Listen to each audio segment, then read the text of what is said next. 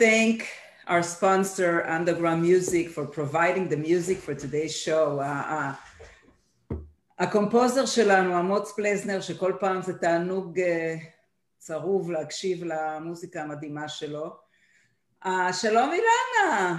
וואו, וואו, המוזיקה תמיד עושה לי את זה. המוזיקה עושה לך את זה. יופי, יופי, יופי. שלום לאורח שלנו, שאני אציג אותו קצת, יש לנו פה היום אורח מאוד מעניין עם הרבה הרבה כובעים, מה שנקרא, ב... עם הרבה הרבה מתנות שהוא קיבל, ברוך השם.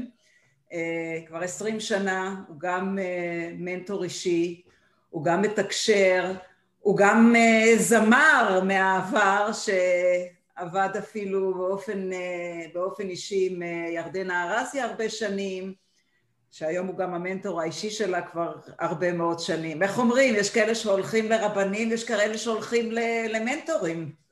ככה, יש ויש, יש ויש. אז כן. קבלו בבקשה, the one and only, דרור משולם! אז כן, אז אנחנו נקרא לך, אני יודעת שאתה קצת היום יותר מקפיד על השם דרורי, אתה, אתה הוספת לעצמך, נכון? או ש... אבל את יודעת, חיים שלמים, אנשים קוראים לי דרור, ולפעמים קוראים לי דרורי מאיזושהי, את יודעת, מה שנקרא הטיית חיבה.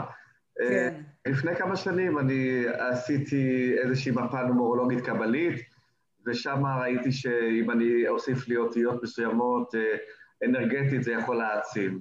מי אני שהתווכח? ברגע שהרגשתי בפנים שזה, שזה אמין לי ושאני מתחבר לזה, כי אני לא באופן מאמין בזה, אבל אני מרגיש, וכשהרגשתי שזה נכון לי, מאז אני דרורי, כן. כן, אבל זה... אני...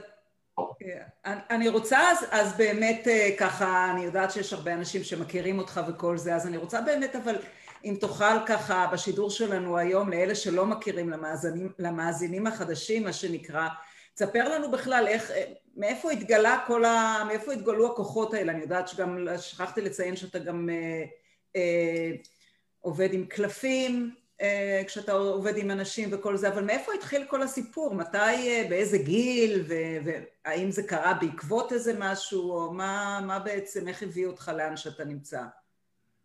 התחום של המיסטיקה היה תמיד דבר מאוד זמין, אצלי בבית, אני גדלתי עם סיפורי סבים שלא הכרתי, הם נפטרו לפני שנולדתי, אני גם לא מאמין שדברים כאלה עוברים בירושות, כי אחרת כל מי שהיה לו סבא מנתח ראש היה יכול להיכנס לבית אז אני לא בעד הסיפורים האלה, אבל אני כן חושב שכשאת באמת גודלת באווירה כזאת, אז יש לך הרבה מאוד גישה, וכשאת נתקלת בכל מיני מצבים, את מקבלת אותה בצורה טבעית יותר. אז הייתי חשוף מאוד לכל מה שקשור באמת לעולם המייסטי, ולזהות שיש לי אינטואיציה מאוד גבוהה, שהרבה פעמים לא ידעתי לקרוא לזה בשם, כי הייתי עוד מספיק, לא מספיק מפותח למונחים כאלה. כן. יכולתי להבין שקורה לי איזה משהו שבהתחלה חשבתי שהוא טבעי והוא אצל כולם, היום אני דרך אגב חושב שהוא, כדאי שהוא יהיה אצל כולם ואפשר לפתח אותו, זה לא שאנחנו מדברים על דברים שהם יחידי סגולה, אלא לכל בן אדם, אם הוא בן אדם טבעי ואנושי, יש את האפשרויות. הדרגות של להגיע לשם, או הרצון בכלל לפתח את זה, זה מאוד אינדיבידואלי כבר. אבל אני באמת התחלתי להרגיש בגיל מאוד צעיר דברים, ותמיד היה לי איזה מין קול פנימי כזה, מין דיאלוג, שכשהייתי מקשיב לו ולא נבהל ולא פוחד, אז תמיד היה בי כבר איזה משהו שמזהה שיש איזה משהו שקורה ושזה עובד. ובגיל... אורי, איזה דברים הרגשת? אתה יכול לחלק איתנו מה בתור ילד חווית שאמרת לעצמך, מה זה? מה, מה, מה, מה עובר עליי? דברים שדיברתי עליהם המון בביטחון, ונלחמתי על איזה שהן אינפורמציות ששאלתי את עצמי, מאיפה, בכלל, מאיפה הזכות הזאת בכלל לבוא ולהגיד אני יודע, כי מאיפה בכלל אני יודע. והרבה מאוד דברים שכשלמדתי אחר כך בהרבה מאוד מסגרות, כל מה שקשור למודעות עצמית ורוחניות, הבנתי שיש בכם, בנו, יש איזה מין משהו שבעצם הוא צף לפעמים. עכשיו הוא מולד אצלנו, הוא בהר דיסק נקרא לו של הנשמה, מניסיון, מגלגולים, מכל מיני אה, הצטברויות של אה, דברים שאנחנו נולדים איתם, גם כמידע. אתם רואים לפעמים ילד בן חמש מנגן בצורה מטורפת על פסנתר, שזה לא אנושי, שזה בכלל לא, לא ברור מאיפה מגיע, מגיעות היכולות האלה. או שיש סיפורים שלמים על, אה, שזה כבר לוקח את זה למקום יותר קיצוני, אני לא הייתי במקום הזה, על ילדים שלמשל אה, ראיתי תוכנית לא מזמן, שילד... על הילד הדרוזי הזה, שכן, שמדבר אנגלית אוקספורדית מטורפת, ראיתי את הדבר הזה. משהו, כן. בדיוק, שפתאום, כן, כן. רק שנייה, זה, זה, יש פה משהו שקשה להסביר אותו, איך, מאיפה זה צץ ומאיפה זה בא. אני כותב עכשיו ספר שסיימתי לכתוב אותו, שהוא דווקא על נושא אחר לגמרי, אה, הוא, הוא, הוא מתייחס לסוף ולהתחלה שלנו, לנושא של הלידה ולנושא של המוות, ובעצם הוא אומר, אם אנחנו פה לתקופה כל כך מוגבלת, שאף אחד לא אמר לנו שזה יהיה יותר מ-120, ושנחיה כולנו באמת בכיף את, את התקופה הזאת, איך אנחנו לא מנצלים אותה על הטוב ביותר? ובעצם מה זה הטוב ביותר? האם אפשר ללמוד את זה? האם אפשר להבין מה זה טוב, אפילו ברמה האישית לכל אחד, מה הטוב ביותר עבורו? ובסופו של דבר, למה אנחנו כל כך פוחדים מהסיומים? מהתחלות, מסיומים, מלא נודע? אה, בעצם הם בלחץ מהמוות. ובעצם אני הבנתי שהמוות הוא לא הסוף של החיים, אלא החיים הם ההכנה לקראת המוות. ובעצם את ההכנה הזאת, זה כמו שאנחנו עכשיו לומדים באוניברסיטה מדהימה, ואנחנו מחפפים, או שאומרים, בואו תנצלו את ההזדמנות הנהדרת שיש לכם עכשיו, באמת, בכל הכישורים שלכם, להוציא את הציונים הכי טובים. ו... אני הרבה פעמים אמרתי לעצמי, ידעתי, המילה הזאת שידעתי ליוותה אותי בהרבה מאוד דברים, גם אינטואיטיביים, שלפעמים גם ראיתי כלפי העתיד, דברים שצפיתי שאמורים לקרות. בגיל 20 חבר מאוד טוב שלי נפטר מסרטן, וזו פעם ראשונה שפרץ אצלי התקשור בצורה מאוד uh, uh, מוחשית. אני חזרתי מהלוויה שלו והיו בבית שלי חפיסות קלפים, סתם מונחות חודשים מאחורי איזה טלוויזיה באיזה פינה, וזה כאילו משך לי את התשומת לב, וכמו, נקרא לזה באופן ציורי, קרה לי. ולקחתי אותם, התחלתי לשחק איתם, והתחלתי כאילו לנסות להבין למה פתאום יש איזה מין עניין סביב הקרטון הזה. ואז באו אליי אנשים, והתחלנו לעשות מזה בדיחה, התחלתי לחקות את כל הערביות ביפו שכן הייתי הולך אליהם, כי התחום הזה מאוד משך אותי. והתחלתי לספר להם את כל מה שהם אה, סיפרו לי דקה לפני, והיינו המון ככה בהומור, שבעצם אה, לא הבנתי למה פתאום זה מקבל את, הפוקוס. ואז הגיע מה שאני קורא לו שליח. יש לנו הרבה שליחים בחיים שמחברים אותנו אל עצמנו או אל סיטואציות או אל הבנות. לפעמים בא בן אדם ונותן לכם משפט אחד והוא סגר לכם איזה פאזל ואתם אומרים, גם אם הוא לא יהיה יותר בחיים שלכם, הנגיעה שלו נשארת. ואותם שליחים, השאלה שהייתה מאוד פשוטה, זה מה זה הקלפים האלה? ואני עניתי, מה זאת אומרת? אני מדיום. אמר, כולם, ישר תפתח לי ותסתכל, וזו פעם ראשונה שממש ראיתי. כשאני אומר ראיתי, אני ממש ראיתי את התמונות זזות לי מול העיניים, פרצופים מתחלפים, שמות מגיעים, מערכות יחסים, אני זוכר שהוא שאל אותי, אתה אומר לי שזה אבא שלי, איך יכול להיות שאני... אה, אה, אתה מדבר על אבא שלי, אולי זה אחי, יש לי עוד שני אחים. אמרתי לו, לא, אבל הוא, הוא, הוא באופי הזה, במערכת יחסים שלכם כאלה, והוא נראה כך וכך. וכשזה נגמר אמרתי לו, תשמע, אני לא יכולתי כבר להגיד לו שאני צוחק איתו, כי הבנתי משהו מעבר. אז אמרתי לו, אני אלך מחר למדיום שאני מתייעץ איתה, ואם היא תגיד אותו דבר, בסדר, ואם היא תגיד שונה, אז תאמין לה. והיא אמרה שונה, אבל כשיצאנו אמר, אני מאמין לך. והיתר היסטוריה, זאת אומרת, כל מה שקראתי באמת יצא נכון, ומאז בעצם פרץ משהו מטורף, ש... עם השנים גם, גם מאוד פיתחתי ברמה יותר, אה, פחות פולקלוריסטית, אלא יותר נקרא לה אה, אינטלקטואלית ומדעית, כי למדתי את אה, ההכרה ואת תת-ההכרה והמיינד וכל מה שקשור למערכת הרגשות, למערכת האמונות, להמון דברים שהם כאילו פסיכולוגיים, אבל שאני מביא אותם בדרכי מהפן של המודעות העצמית הרוחנית, והיא בעצם, תמיד השאלה שהייתה לי זה, לא יכול להיות שאנחנו לא יכולים ללמוד ולפצח את המסתורין הזה של החיים ולהבין שיש בזה בטח איזה קודים ואיזה צופן שאנחנו יכולים לאמץ ולהבין שככה אנחנו נחיה בצורה הכי טובה. כי הבנתי שפשוט מגיע לנו. כן, מאה אחוז. כן. דרורי, אבל אני רוצה קצת לקחת אותך לילדות שלך, ו... וכן, קראתי שבאמת שאיבדת חבר טוב אה, בגיל מאוד צעיר. וזה עשה לך את ה... את ה זה, זה, זה הביא אותך למודעות הזאת העל. אבל אתה בא מבית הוא מאוד, אה, כאילו, זה בא מהבית, מה, מה שאתה, איפה שאתה נמצא, הכישרון שלך וה, והרגש שלך, זה, אתה בא, ההורים שלך, כאילו, קצת לגעת בהיסטוריה של הילדות שלך, אם, אם לא... זה, בכיף. זה בא מהבית באמת, וזה בא יותר מהחלק של אימא שלי, כי הסבים שלה היו קבליסטים פעילים עוד בתימן, והם היו מתעסקים עם ספרים שגנזו אותם אחרי מותם. אני מאוד ביקשתי לעיין בהם, ו, והפקודה שהם השאירו זה, זה לגנוז אותם. כי הם טענו שלא קיימים היום אנשים שיכולים להתעמק עם הקבלה המעשית, בטח אם הם לא בדרך חיים כמו שהם בזמנו, זה מאוד קשור לדת. ואני אה, את הדת שלי מתרגם בצורה הרבה יותר אה, ליברלית.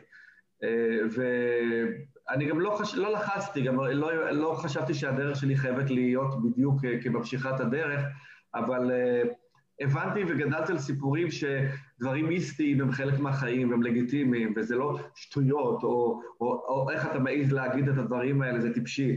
אה, לא, אני קיבלתי המון המון כבוד לסיפורי האגדות והמעשיות שהתרוצצו אצלנו בבית, ומסיפורים אמיתיים, מחוויות שאנשים עוד זוכרים, אה, בין אם זה היה בתימן ובין אם זה היה בישראל, על כל מיני, אה, למשל סבתי ילדה תאומים, זה לא היה דבר כל כך מקובל בזמנו, לפני הרבה מאוד שנים, ובטח לא בתימן, כי גם רוב הילודה הייתה לא תמיד אפילו שורדת.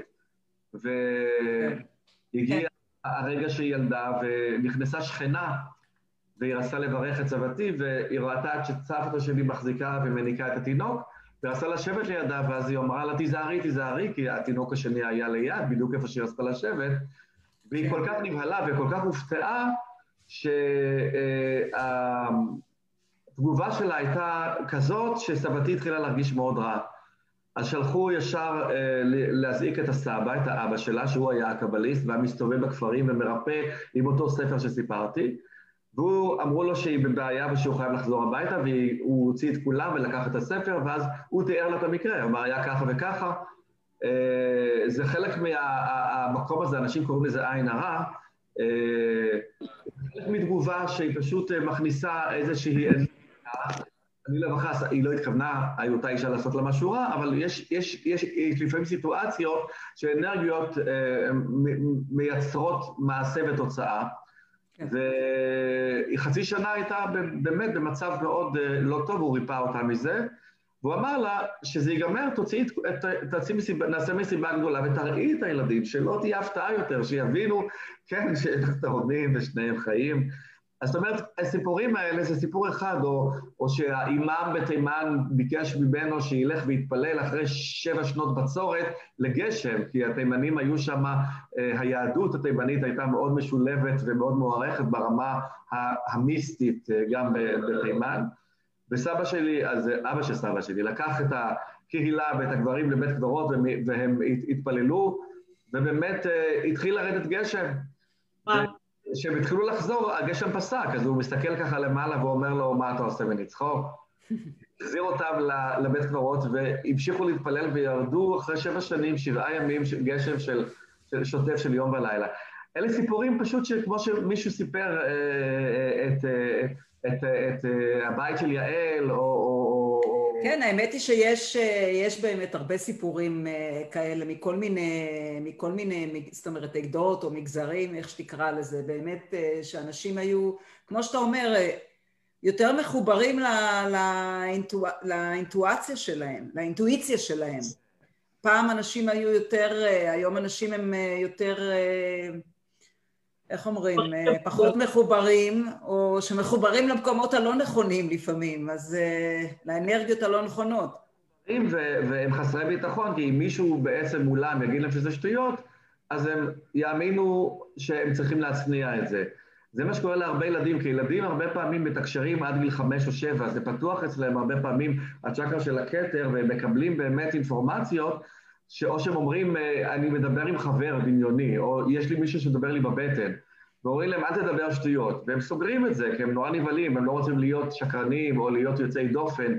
ודווקא אותם ילדים, הרבה פעמים זה ילדים שהגיעו עם, עם יכולות מיסטיות, שפשוט עוד לא נסגרו. ואם לא אה, מונעים וחוסמים להם אותם, אני עבדתי עם הרבה מאוד אנשים בסדנאות שלי שח, שחזרו לתקשר, שסיפרו לי שבתור ילדים הם ידעו הרבה מאוד דברים, והם סגרו את זה כי לא רצו להיות יוצאי דופן, כי לא רצו שישחקו עליהם. וכשהם גדלו ויכלו לבחור את עצמם מחדש ולמדו מודעות עצמית ורוחניות ומיסטיקה ועשו מדיטציות והרבה מאוד דברים שפתחו להם פתאום חזרה את, ה, את הקשר הזה, הם בעצם חיברו את עצמם למקום שהיה באופן מולד והם סגרו. דרורי, אתה, אתה, אה, יש לך משפחה, ברוך השם, נכון? כן. אתה נשוי עם אה, ילדים, אה, ו... בת 26, היא בישראל, אני נשוי, כן, וגר כרגע פה, למרות שמשפחתי בארץ. ואיך מישהו קיבל את המתנה הזאת, כאילו העברת למישהו מילדים בתורשה את, ה, את היכולת הזאת לתקשר? הבת שלי מאוד מאוד אינטואיטיבית. הבת שלי עם יכולות שהיא כרגע בגלל חוסר ביטחון לא כל כך משתמשת בהן, אבל היא כבר מזהה אותן וכבר מחוברת אליהן, היא לא מעיזה כל כך, אבל אני שמעתי כשהיא נולדה ושעשו לי את כל האבחונים עליה, כמו בדרך שלנו, אמרו לי שכמה שאני נחשב באמת לבן אדם מאוד מאוד יוצא דופן בתחום הזה, היא תעקוף אותי מימין. אני... לי שזה יקרה. רציתי לשאול אותך לגבי הסדנאות שאתה עושה. אז הסדנאות, אה, אני רוצה שתספר יותר לגבי זה. האם זה דברים שאתה, לפני שאנחנו, יש לנו איזה נושא שאנחנו צריכות לגעת בו היום, אני, נושא מאוד חשוב, שמדבר אל כולם בעולם הזה. אה, אנחנו חייבות להגיע לזה גם. אבל הסדנאות שאתה מעביר, זה סדנאות יותר אה, אה, לתרגל אה, את הנושא של התקשור, או שזה סדנאות, אה, אני יודעת שזה העצמה אישית בגדול, אבל האם זה בדרכים של תקשור, או האם זה ב... יותר בכללי? גם וגם, כי כשאני כתבתי את הסדנה הראשונה שלי, כי כתבתי אותה בתקשור, אני קיבלתי חומרים מתוקשרים. כשהתחלתי לתקשר, אה, גם במה שנקרא טראנס, שאני בעצם מדבר ולא זוכר מה אני אומר, וגם אה, בכתיבה אינטואיטיבית, שאני אה, מניח את העט, נכנס לאיזה סוג של מדיטציה, ובעצם יוצא ממני בלי באופן אינטואיטיבי הרבה מאוד מידע. בפעם הראשונה שזה קרה, הלכתי למחשב ואמרתי, אוקיי, בוא נדפיס מה שכתבתי, ולא לא האמנתי שזה אמיתי, לא הבנתי כלום. ואמרתי, מה, אתם מפילים אותי על כתב יד ועל שגיאות כתיב שבדרך כלל באמת אין לי. והיו, כמו דיסלקציה, היו אותיות הפוכות, ו...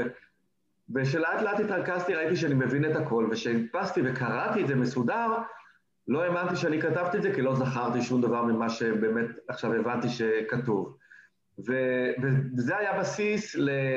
לסדנה, כי התחלתי לשאול לאט לאט, דברו איתי על פחד, דברו איתי על אהבה, דברו איתי על, על, על, על, על כסף, דברו איתי על זוגיות, דברו. והמון המון מידע הצטבר, וכשנתתי לזה שם, השם שהגיע אז היה כשהאני, לא כשאני, כשהאני פוגש את עצמי. ואמרתי, אוקיי, יופי, איזה קופירייטר יש למעלה שעושה ממני עכשיו צחוק משחקי מילים האלה, מה, מה... אני לא אוהב הרבה מאוד דברים שהם יותר מדי מתחכמים. ואז הבנתי שזה לא התחכמות, זה האני זה שורש הנשמה שלנו, והעצמי זה הגוף הפיזי שבו יש באמת את מערך האגו, ושם יש לנו את הכלים ללמוד דרכם בניסוי וטעייה, וכשמלחימים בין הנשמה והגוף, בין ההארד דיסק עם היכולות המולדות לבין הניסוי וטעייה שיכול לקבל הדרכה, כשמלחימים בין הנשמה לגוף, בין האני והעצמי, בעצם יש איזון שנותן לנו את האפשרות להתנהל במקום שיש בו אה, שיתוף פעולה עם הבריאה. ואז הבנתי שהסדנה בעצם מלמדת אנשים למצוא, לזהות את החסימות שלהם, לעקור אותם ולקבל כלים. אז הסדנה מאוד מעשית, יש בה המון תרגולים אה, של מדיטציות, יש אה, כתיבה אינטואיטיבית, יש את האפשרות באמת למדיטציה למפגש עם הדרך הרוחני, אבל מעבר לזה זה גם דברים מאוד מעשיים, כי אני מאוד מאמין שאם באים אליי לטיפול, אם יצאו ממני משהו שהוא לא נותן להם שימוש למחרת בבוקר, אני לא הגשמתי את המנדט שלי. ואני צריך לתת דברים מעשיים, פילוסופיות, אף אחד לא המציא, האינטרנט מלא, הספרים בכל השפות כבר עמוסים בכל מדף, זה לא מעניין. אם מישהו בא להתייעץ והוא יוצא ואומר, אני עכשיו מרגיש שיש בי טיפה יותר כוח, או התחברתי אל הכוח שלי, אבל אני יותר ממה שנכנסתי, אז הבן אדם עושה את הדבר שהוא בעצם, אני חושב, הוא למענו אה, מצדיק את הייעוד שהוא לקח על עצמו. כמה זמן הסדנה, אבל מה האורך של סדנה? הסדנה, כשאני פוגש את עצמי, את העשרה מפגשים של ארבע שעות. כל אה, מפגש ארבע שעות? כן, פעם בשבוע, כאשר בין מפגש למפגש יש שבוע תרגול מאוד אינטנסיבי של החומר שנלמד. כי תמיד יש פינוקי בית, אני קורא לזה, אה, תמיד יש אה, תרגיל שצריך ליישם, משהו שצריך לאמץ, כלי שצריך לבחון מול החיים עצמם, מדיטציות שצריך לתרגל, המון כתיבה, כי אני מאמין שבכתיבה כל החושים שלנו יכולים להטמיע לנו אמונות חדשות. כי כשאת כותבת את רואה, את מרגישה, את חושבת, את נזכרת, את, את עושה פעולה פיזית, יש משהו מאוד מטמיע במקום הזה. ולכן זה לא סדנה של עשרה מפגשים, זה דרך חיים שמקבלת את ה... זה כמו שתגידי לי כמה שיעורים לקחתי לנהיגה. אז אני אגיד לך, אני לקחתי 20 שיעורים, 40 שעות, אבל חיים שלמים, שאני בעצם עכשיו על הכביש, הפרקטיקה שלי משתפרת. כן. וזה דרך חיים בעצם. הרבה אנשים אמרו לי שחזרו אל, ה- אל החוברת של, ה- של הסדנה, אה, גם אחרי שנתיים וארבע, ורק כשהם פתחו והתחברו חזרה לאנרגיה ולחומר, זה שוב נתן להם את אותן עוצמות, כי זה הזכיר להם את, ה, את האנרגיה ואת הכלים. Uh, הקלפים שאני בעצם משתמש איתם, הם, uh, כששאלתי איזה נושאים לבחור, יש אינסוף נושאים. אז אמרו לי, יש לך 22 קלפים, יש לך 22 נושאים. תלך לפי כל קלף מה אומר ותפתח את זה. ולכן, בשיעור האחרון, במשך שעה בלבד, אני מלמד אותם פריסה, והם כולם יודעים לקרוא בקלפים. כי מה שהם למדו, המידע עצמו, הוא לא הקרטון שמסמל לנו איזה משהו פולקלוריסטי, הוא בעצם נותן להם את ההיגיון שכשהם מבינים סיטואציה, לנתח אותה ולהבין מאיפה הם באים, לאן הם הולכים, מה החסימה, מה, מה הפתרון. ואז הם יכולים לנתח, הם לא רואים עתיד, הם מנתחים מצבים. וכל מה שקשור ב- ביכולת המיסטית שמתפתחת אצלהם, נותנת בשיעור, אה, בסדנה גם איזשהו בונוס ומתנה, אבל זה אולי שני אחוז מהסדנה, זה לא העיקר. הבנתי. יש לנו, יש לנו ב, ב, איתנו בשידור אורחת, אז אנחנו לא, רוצים להגיד לה שלום, אז אנחנו פשוט לא יודעים אם היא מדברת אנגלית או עברית. היא מדברת, אני כן, אה, מכיר אותה. מה היא מדברת? איזה שפה? גם עברית וגם אנגלית. אה, אוקיי. פיי, כי השם השם אמריקאי, פיי הולנד, right? נכון. וואו. Well, welcome Faye, nice to have you with us. ברוכה הבאה. אני גם מדברת עברית. אה, אוקיי, מצוין. הוא לימד אותי עוד יותר עברית ממה שידעתי. אוקיי, אז נמשיך עם העברית אם ככה, אוקיי. בהחלט. אז את האוהדת שלו, כן? את בטח מכירה את דרורי הרבה שנים. אה, לא כל כך הרבה שנים, כמו שהרבה בעומק. נפגשנו, אני חושבת, לפני איזה ארבע שנים, ואני ממש, אני התלה... קודם כל הוא עשה לי קריאה, מה שהוא קורא לזה, שאני בח... לא הייתי מאמינה שזה יכול להיות שמישהו הכיר את השם של אבא שלי, שאף אחד לא ידע באמריקה בכלל לא, כי אימא שלי הייתה קוראה, קורא לו את השם הזה. ואז הוא אמר לי, מי זה, מי זה הרמן? ואני נכנסתי לשוק. כי אף אחד לא יודע את השם הזה. אז הסתכלתי עליו, הוא בכלל לא היה, כאילו הוא היה בעולם אחר, העיניים שלו היו כאילו מזוגגות כאלה, אני לא, לא יודעת את המילה בדיוק. ואחר כך הוא אמר לי עוד משהו על בעלי, והוא אמר לי, שניהם עומדים ביחד. והייתי במצב מאוד רע אז. בעלי נפטר והיה לי המון בעיות, ואני מאוד חזקה, אני נולדתי בסיביר. ואני עברתי את כל החיים באירופה וכל ה... את יודעת, את כל הדברים האלה בתור ילדה עד, עד גיל תשע, עד שהגעתי לישראל במרץ 49, אבל מה שהוא, שכחתי מי אני, זה כל העניין. אני כל כך הייתי במצב נפשי רע, ששכחתי את החוזק שלי. אני עברתי כל כך הרבה דברים, מה פתאום אני עכשיו לא יודעת מה לעשות. הוא החזיק, הוא החזיר לי את האמונה בעצמי ואת החוזק ואת, ה, ואת הידע ש... את יודעת מי שאת. מה, מה קרה לך פתאום? מה, לאן, לאן נעלמת? הוא, הוא לא רק המורה הרוחני שלי, הוא החבר הכי טוב שלי, הוא עובד איתי יחד, הוא המנהל של העמותה שלנו, שזה Bridge of Love, גשר של אהבה, שאנחנו עושים במיאמי, ומה אני יכולה להגיד? אני אימצתי אותו בתור בן שלי, כי הוא, אני יכולה להיות אימא שלו בגיל שלי, ואני ממש, אני ממש מאוהבת בו מבחינת הנשמה הטהורה שלו. הוא, הוא, הוא, הוא ילד ממש טהור, לא משקר, לא מגדיל את עצמו, לא... הוא לימד אותי כל כך הרבה דברים שאני בזכותו נעשיתי בן אדם עוד הרבה יותר טוב ויותר מבינה את החיים ומה, ומה, ומה כן ומה לא. ואת יודעת, מישהו פעם אמר שאת יודעת, את יודעת מה שאת רוצה. אני לא ידעתי מה אני רוצה אבל ידעתי מה אני לא רוצה. Mm. אז כשפגשתי את בעלי בצבא ואחרי לילה שלם שדיברנו הוא לא דיבר עברית ואני לא דיברתי פולנית, דיברנו ביידיש ובאתי הביתה באותו סוף שבוע ואמרתי אמא ואבא, אני מתח... ביידיש, אני מתחתנת עם הבחור הזה. אז אמא שלי צחקה, את כבר צברית, את כבר הכל יודעת. ואבא שלי אמר ביידיש אז זה זוג וייסטים, היא אמרה אז היא יודעת. וזה ככה היה, היינו ביחד 46 שנים. וכשאיבדתי אותו, איבדתי חלק מה... מהנשמה שלי, חלק ממה שאני יודעת מי אני, כי הוא תמיד חיזק אותי, הוא תמיד האמין בי, הוא תמיד אמר שבלעדיי הוא לא, הוא לא היה מגיע לאן שהוא הגיע.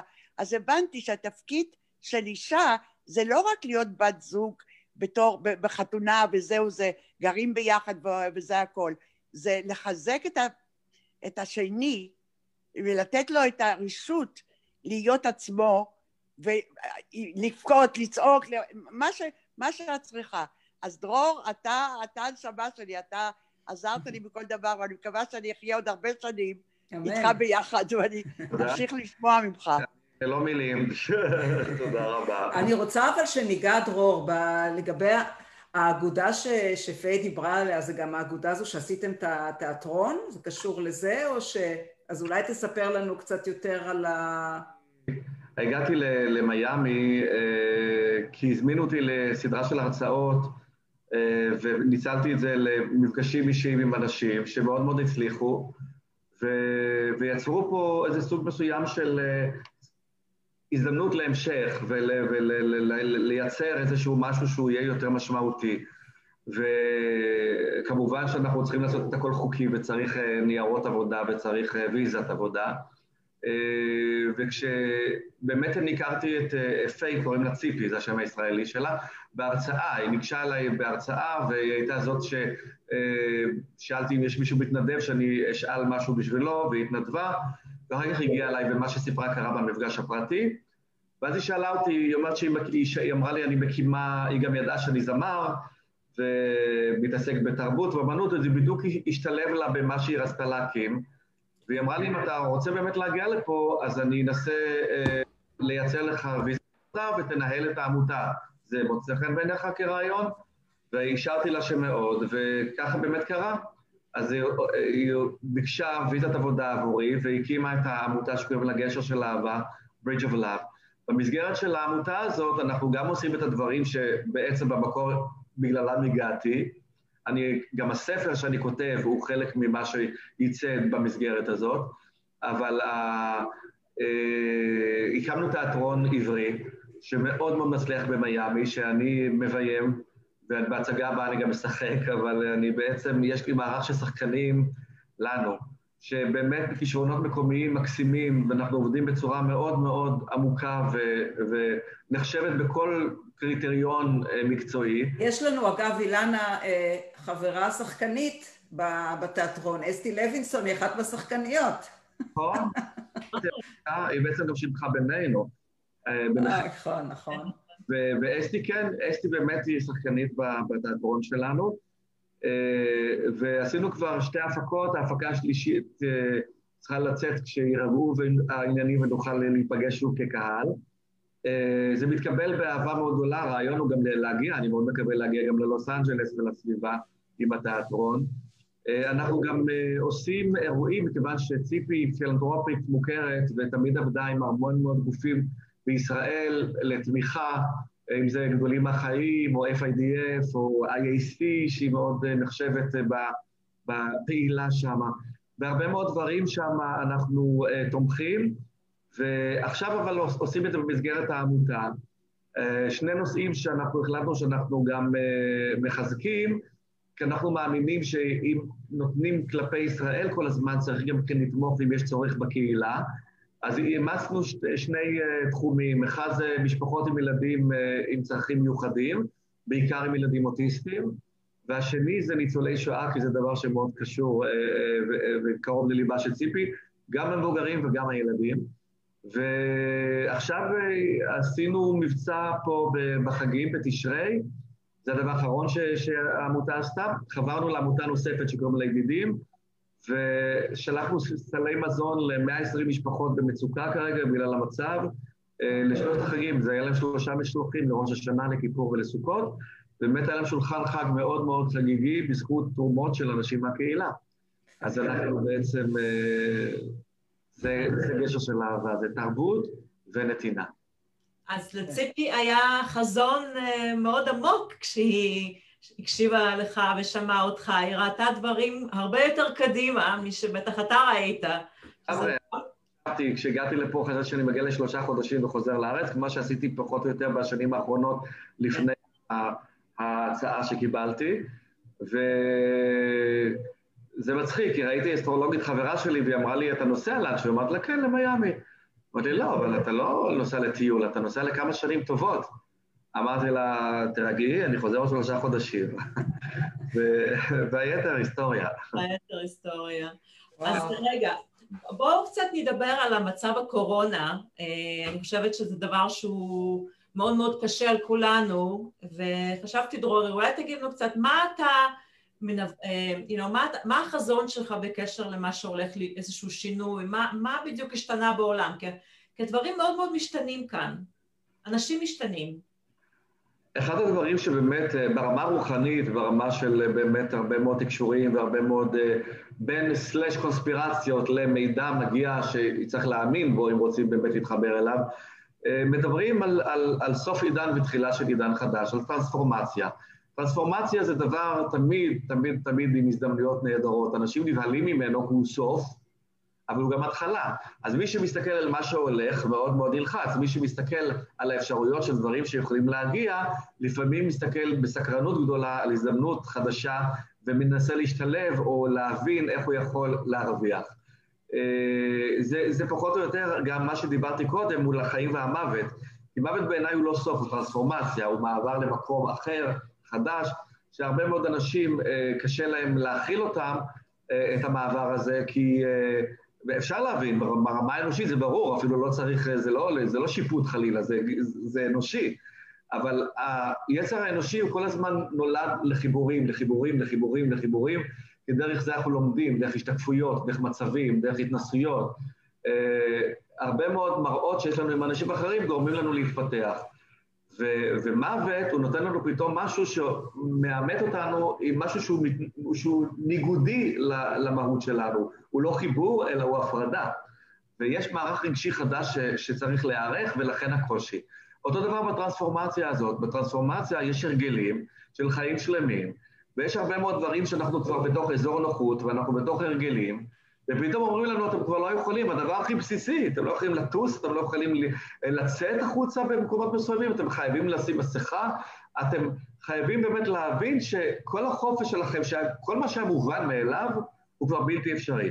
ואנשים בהתחלה היו מאוד מאוד מבוהלים, אחר כך היו בסוג מסוים של הלם, ואחר כך היו לאט לאט... כעס.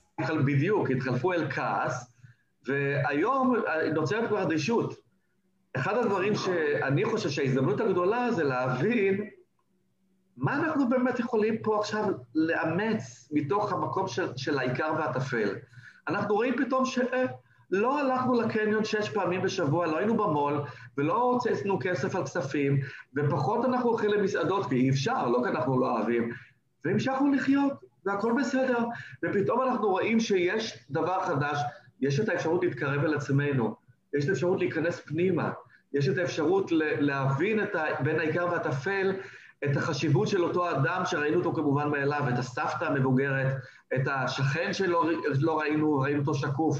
כל הדברים שבעצם יכלו להעיר בנו צניעות, יכלו להעיר בנו סוג מסוים עוד פעם של, של, של באמת מקומות שהם הם מובנים מאליהם וכל כך זלזלנו בהם. ואפילו, יותר מזה, אפילו מה שנקרא, העפנו אותם מעלינו. ופתאום אומרים לו, אתם לא כל כך חכמים כמו שאתם חושבים. לא חכמים ברמה של האינטליגנציה, אלא ברמה של השליטה על החיים שלכם. אתם לא יכולים לעשות כל דבר, אתם חוזרים לפרופורציות הקטנות. אתם קטנים בעולם ענק. אתם ניצוץ אחד קטן של נשמה, או במילה פחות נעימה, אתם בורג קטן במכונה הגדולה הזאת, ובאיזשהו מקום יש לכם תפקיד ויש לכם חשיבות, זה לא מגמד אתכם, אבל תחזרו לפרופורציות. אל תהיו בעלי הבית בעולם הזה, תחזרו להיות אורחים. ואם אנחנו נתנהג כמו אורחים בבית הזה הגדול שלנו, ולא כמו בעלי הבית, אז אנחנו נזכור ש, שהרבה פעמים שאלו אותנו, תגידי לי, כמה זמן זה כבר שלך הדבר הזה? אני שמעתי איזה בדואי שענה, אה, דרוזי, סליחה, שענה על המשפט הזה בצורה שריגשה אותי מאוד. היה לו איזה בור ביזנטי, איזה מערה גדולה בגליל, בשטח שלו, ושאלו אותו כמה זמן המערה שלך? והוא אמר, המערה לא שלי, אני של המערה. כי יש פה כל מיני ארכיאולוגים, ארכיאולוגים שאומרים שהיא יותר מ-1200 שנה. כמה אנשים כמוני אמרו, בפתח המערה היא שלי, הם כבר לא פה, המערה עדיין כאן.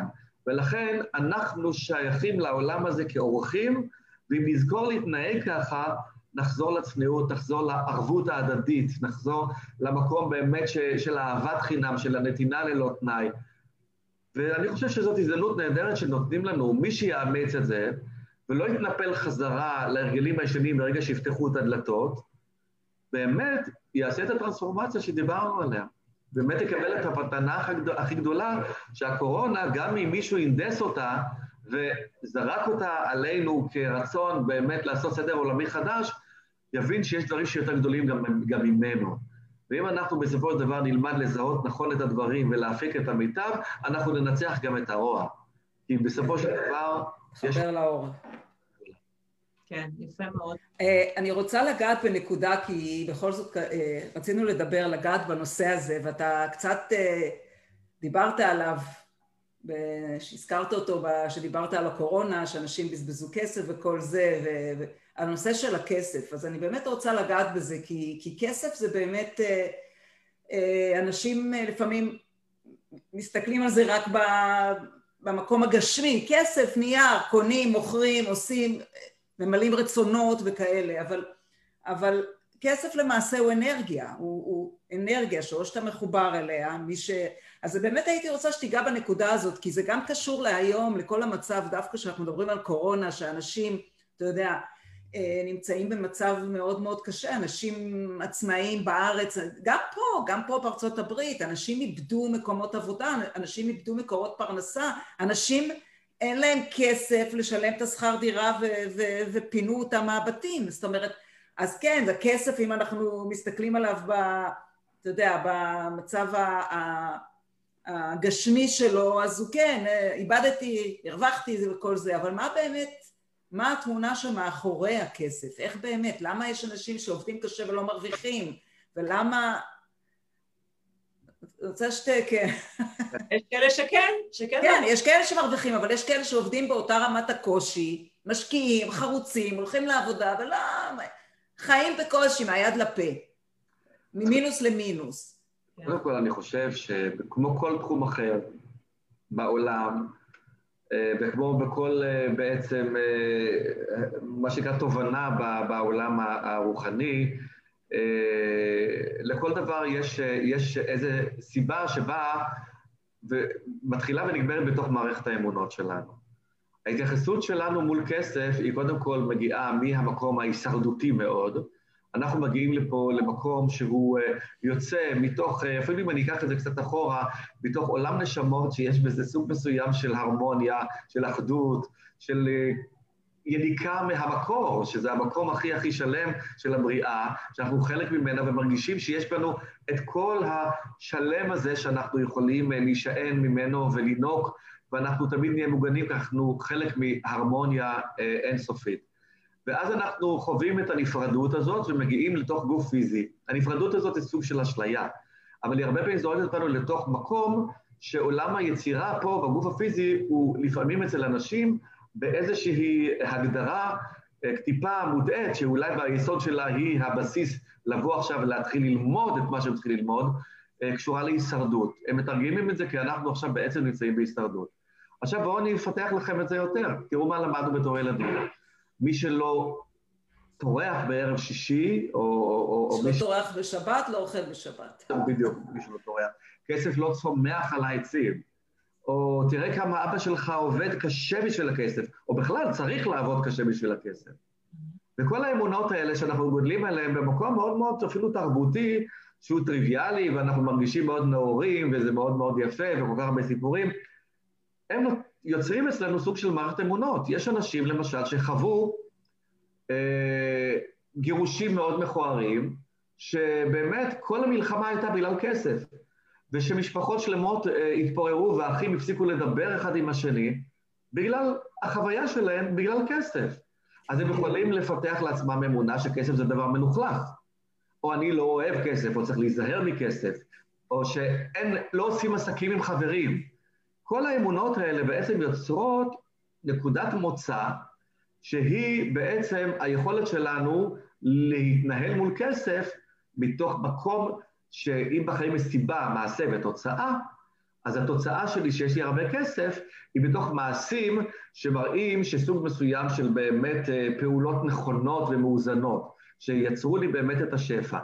ואם אני אלך לסיבה, כי אמרנו סיבה, מעשה ותוצאה, אז הסיבה זה ערך עצמי גבוה, אני מרגיש ראוי, אני מרגיש שמגיע לי, אני מאמין בעצמי, אני סומך על היכולות שלי, אז אם אני בא מסיבה שהיא מאוד מאוד גבוהה, המעשים יהיו בהתאם וגם התוצאות. אבל מה יקרה שמישהו באמת חושב שהוא רוצה כסף, אבל הוא לא מאמין שמגיע לו? שהוא חושב שהוא לא יודע את זה, זה הרבה פעמים בתת ההכרה שלנו. מספיק שאבא יגיד לילד בגיל חמש, ממך לא יצא כלום, והוא שכח את זה, והילד שאולי נעלב מאוד הדחיק את זה, כי הוא לא רצה את הכאב הזה בו, או איזה מנגנון ילדותי גם לא יכול להתמודד עם זה, וכבר למחרת הוא כבר בחוויה חדשה. בתת ההכרה שלנו יש המון מגמות שאוספות את כל המידע הזה ונותנות לו גם כותרת. ואם הכותרת שלי זה אני לא מספיק שווה, או לא מגיע לי, או אני לא ראוי, או אני כישלון, או אני החמצה, אז אני לא ארגיש שגם מגיע לי כסף, כי אם אני מרגיש אשם, אני צריך גם להעניש את עצמי. ואת האנשים, את העונשים הכי טובים אנחנו נותנים לעצמנו. מתי אנחנו רואים את זה? שניקח שלושה אנשים שמצליחים מאוד מאוד, ויש להם באמת קבלות ליכולות שלהם, וגם חשבון בנק שמוכיח את זה, ואני אגיד להם עכשיו, יש לי פה את הפרויקט של חייכם, אבל אתם שלושה אנשים שהתחרו עכשיו, ואני צריך לבחור רק בן אדם אחד. הבן אדם שיגיע עם הערכה עצמית הגבוהה, עם המקום שמאמין ביכולות שלו ובעצמו, עם האפשרות באמת להכיל את כל ההצלחה הזאת, יהיה לו הרבה יותר פשוט ליצור את המציאות שהוא גם יזכה במכרז. הבן אדם שבעצם פה עכשיו יתעמת עם החששות שלו, עם הפחדים שלו, ישים מקל בגלגלים בזכות עצמו. ובמקום להבין שהוא בסופו של דבר אולי צריך להעלות את ההערכה העצמית שלו, הוא גם יגיד אולי כתירוצים, טוב, זה היה מכור וזה היה ברור מראש, ואוקיי. מסקנה, ובאמת סיכום של מה שרוצה להגיד, ששפע ואהבה זה אותו תדר משני הצדדים. כי רק מי שבאמת אוהב את עצמו מספיק, ירגיש ראוי לשפע. זה לא סותר את זה שיהיו הרבה מאוד אנשים שיעשו הרבה מאוד כסף, וידפקו את עצמם במקום אחר, כי הם ירגישו שלא מגיע להם. אז הם יהיו עם הרבה מאוד כסף, אבל הם יפתחו לעצמם איזושהי תקלה בתחום אחר. ויש אנשים שלא באו לעולם הזה עם שיעורים מול כסף, יש אנשים שדווקא כן. וכל הסיפור הזה של כסף זה קודם כל מערכת האמונות שלנו, להרגיש ראוי, להרגיש שמגיע לי, לסמוך על עצמי, לאהוב את עצמי, ולהביא את עצמי להגשמה של הפוטנציאל של היכולות שלי, או לפתח אותם. למה? כי אני אוהב את עצמי, סומך על עצמי, מרגיש ראוי ומאמין ביכולות שלי. זה בסוג מסוים של אה, אה, אה, ניתוח כללי, לא פרטני של כל אחד אחד שיש את הניואנסים האישיים שלו, כן. נותן לנו את ההבנה למה היו אנשים שתמיד הצליחו, אנשים שמאמינים בעצמם, לכן הערכה עצמית היא, היא שם המשחק. ואנשים שבאים לתהליכים או לסדנאות, אני עושה גם תהליכים בזום, אני אומר להם, מהיום את במקום הראשון. אז הרבה פעמים אומרים לי, אבל זה נורא אגואיסטי. אני אומר לו, למה? בוא נחשוב. אנחנו עכשיו טסים לארץ, והדיילת לוקחת את המסכת חמצן ואומרת, אם יש איזו מצוקה של נשימה, יפלו המסכות ואתם קודם כל שמים על עצמכם ורק אחר כך מתפנים לזה שלידכם. איך זה יכול להיות? יש לידי את הבן שלי, הוא בן שלוש, אני כולי יוצא בדעתי קודם כל להציל אותו. אבל אם אני לא אשים על עצמי את המסכה ולא אוכל אני לנשום, אני גם לא אוכל לעזור לעצמו, לעזור לו. זאת אומרת שעל מנת שאני אוכל להיות נדיב ושיהיה לי ממה לתת, אני חייב ללמוד לקבל ולקחת. ופה אנחנו מגיעים לעוד מצב שאי אפשר לקבל בלי לתת, ואי אפשר לתת בלי לדעת לקבל, לתת מהמקום הנכון בלי לדעת לקבל. והקבלה אומרת, אתה רוצה לקבל? תן. תן.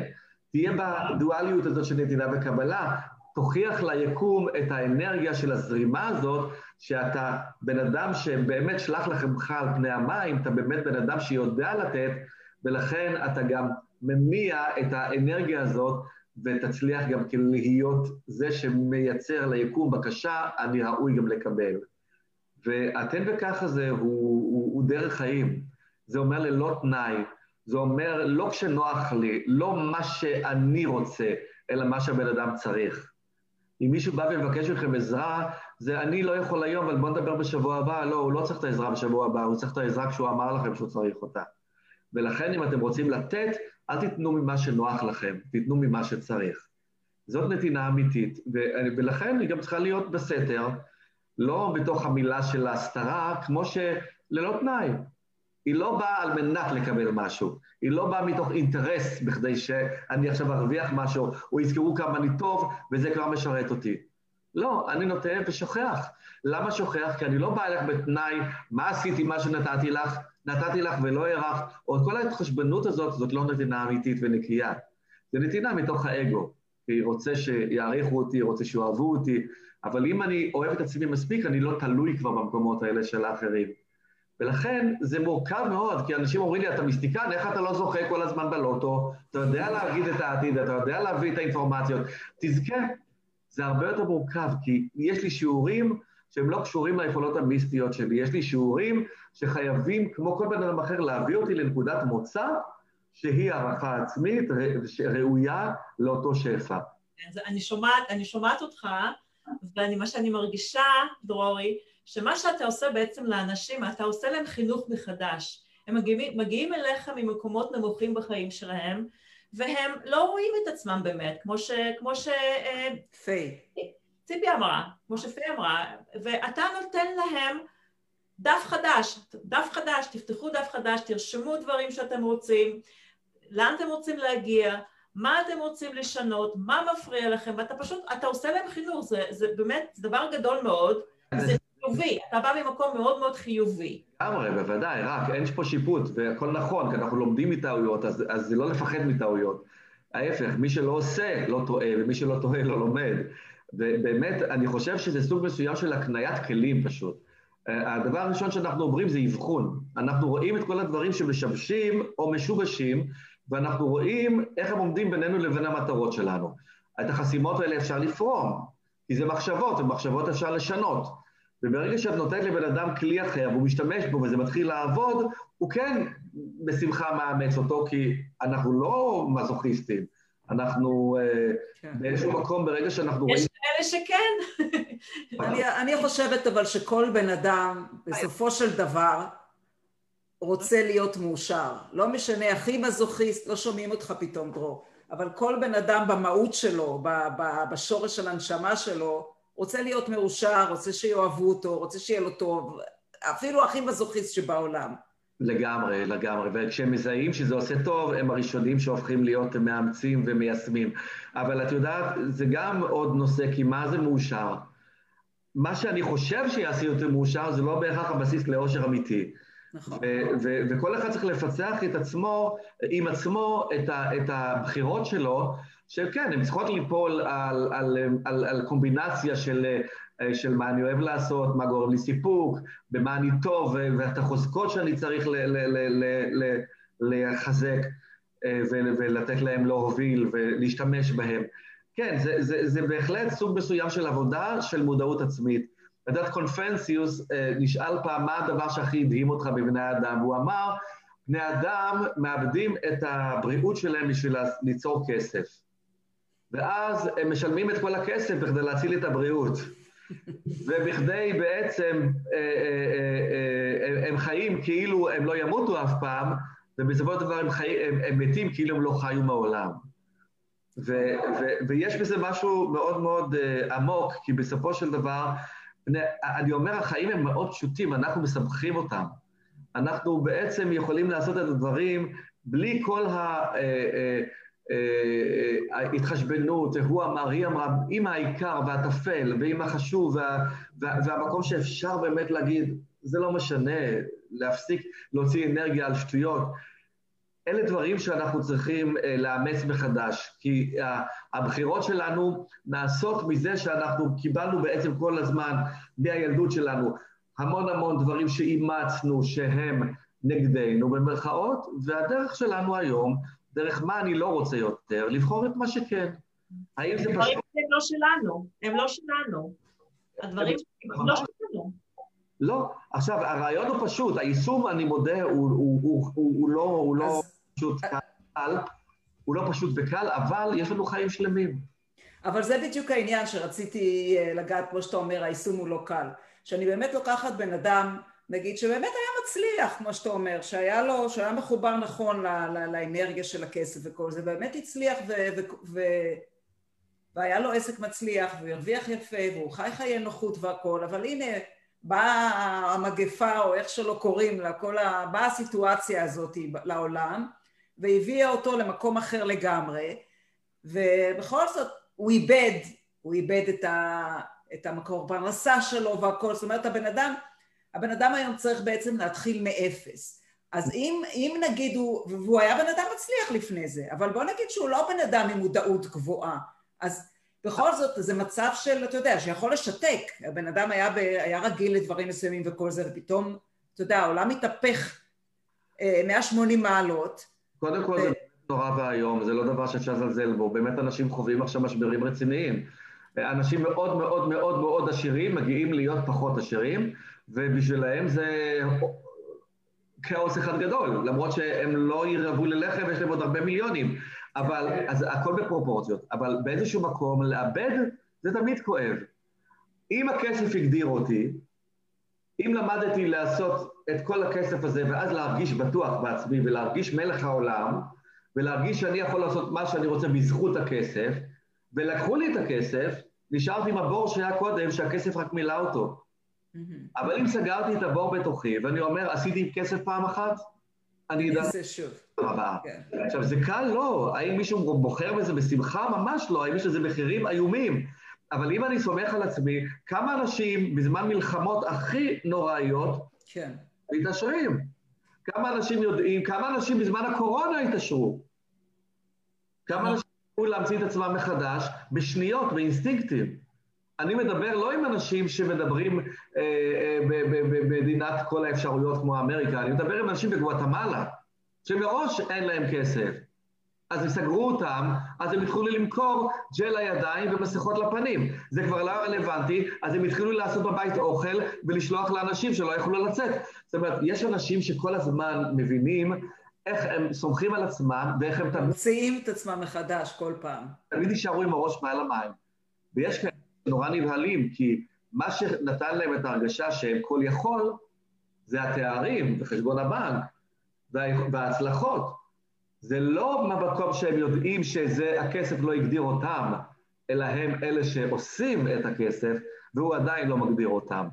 אה, אז זה שוב חוזר למקום של אמונות. אני לא מזלזל בקשיים, אבל בן אדם שיש לו כלים וחוסן נפשי ויכולת באמת לדעת שהוא ראוי והוא מאמין בעצמו וביכולות שלו וסומך על עצמו, זה מודעות של שפע. אומרים לי הרבה פעמים, דרור, יש לי 40 אלף דולר מינוס בבנק ואני לא יודע מה לעשות. אני אומר לו, אם אתה תבוא ותגיד אין לי, אתה מקבע איזה מצב שאנרגטית זה של חוסר, וחוסר יוצר עוד חוסר, כי דומה מושך דומה. אתה שותל עגבניות, יצמחו לך עגבניות. אז אומרים לי, מה זאת אומרת? אני אומר, תבוא עם מודעות של, של, של שפע. אומרים, מה, אם אני אגיד שיש לי עכשיו, אז יהיה לי 40 אלף דולר בבנק? לא, עדיין אין לי. אני אומר לו, בוודאי שלא. אבל אם אתה אומר, אני סומך על עצמי, אני מאמין ביכולות שלי, אני מרגיש ראוי, אני בטוח שמגיע לי, ואני יודע שאני אעשה את המקסימום, כי אני סומך על האפשרויות שאני כן אצליח, גם אם זה בשלבים, גם אם זה ייקח זמן, אז אתה תכנתת את עצמך למועדות של שפע, ויש יוצר יש. וזה ההבדל, זה לא שעכשיו אני אשקר את עצמי. אני רוצה להגיד עוד דבר קטן בנושא. כן. הספר הסוד יצא ושיגע את העולם. כן. והספר הסוד אמר, תכתבו צ'ק ענק ותשימו אותו על הקיר ותגידו, אני עכשיו רואה מיליון דולר ולשם אני שואף ולשם אני אגיע. אבל זה לא נכון, זאת הייתה טעות. אני אמרתי לעצמי, אני עכשיו אכתוב מיליון דולר ואני מאמין בתת ההכרה שכסף דבר מלוכלך. אז אני לא אסכים לקבל את המיליון דולר, כי אני פוחד מכסף, הוא דבר מלוכלך. אני אני אעשה אותו, אבל אני אעשה להיפטר ממנו. אני לא רוצה שהוא יגדיר אותי, אני לא רוצה שהוא יהיה חלק מהחיים שלי לאורך זמן, אז אני אבזבז אותו. אז אני אעשה כסף, אני לא יודע לשמור אותו. הדבר הנכון זה באמת שהמיינד שלנו ותת ההכרה שלנו, הלב והראש, יהיו לחלוטין מאוזנים. זאת אומרת, פי וליבי שווים. אני יודע שמגיע לי, אני יודע שאני ראוי, זה בטוח לי, אני סומך על עצמי, אני מאמין ב- ביכולות שלי, ואני הולך עכשיו קדימה, ואם אומרים לי שלא, אז אני לא עוצר. אני, זה כמו שאומרים תמיד, סגרו לך את החלון, את תמצאי את הדלת. את ה, את ה, סגרו לך את הדלת, את תיכנסי מהערובה. למה? כי אם אני אומר לך, כמה את מאמינה מ-1 עד 10? את חייבת להגיד לי 10. כי אמונה יש או אין. זה כמו הריון, אין חצי הריון. ואם את אומרת לי 9.9, את עוד לא מאמינה. כי בסדק הזה של האחוז אחד, ברגע שיהיה ספק, הוא ימוטט את העניינים. ולכן אמונה היא טוטלית. וכשאת בטוטליות, אי אפשר עלייך. חזק מאוד, מה וואו, זה ממש היה... אה, יא, הנה, ציפי עושה מרימה תאמז אפ, גם אני, גם אני, גם את אילנה, תאמז אפ, תאמז אפ. מי ירד האסימון? אני, הייתה לי שאלה, דרוי, למה אני תמיד עם המאה דולר האחרונות אצלי בכיס? ענית לי, ענית לי, כי אני רוצה להתפטר מזה כמה שיותר מהר. יש לי תפיסת אה, של כסף של, הוא לא שלי, הכסף הוא לא שלי. וואו, האמת היא שזו שיחה מרתקת ו... אני גם אומר לאנשים, להבדיל, ואפרופו מה שאת אומרת, אל תגידו אף פעם אין לי כסף, תמיד תחזיקו כסף בארנק, שתמיד תגידו, אל, זה לא 100 דולר אחרונים, זה יש לי 100 דולר. אדם בסופו של דבר יעשה חישוב מול מה שהוא חייב ואין לו, מול מה שיש לו, ויראה שהפרופורציות הן פחות מאיימות, אנחנו נפסיק לפחד כל כך. אוקיי, קיבלתי. תודה רבה. האמת היא שיכולתי לשבת איתך עכשיו עוד כמה שעות בלי להרגיש, וגם אה, ציפי וגם אילנה. אבל כן, אנחנו... מה, זה הכל. אנחנו, אה, קודם כל אנחנו נשתף את זה שוב בפייסבוק, כי זה יהיה בספרייה, ואנחנו, זה יהיה... אנחנו מעבירות את השידורים שלנו גם לפודקאסט, אז זה יהיה available גם באפל וגם בספוטיפיי, למי שפספס או למי שאין פייסבוק, אבל עדיין יכול להקשיב לשיחה המרתקת הזאת. אני, אני מקווה שזו לא הפעם האחרונה שאנחנו מתראים. כן, ציפי. אני רוצה להגיד עוד משהו לפני הסוף. כן, כן. כשדיברתם על כסף, אנחנו, בעלי ואני, הגענו לאמריקה עם עשר דולר בכיס, כי אז בישראל אסור היה להוציא כסף.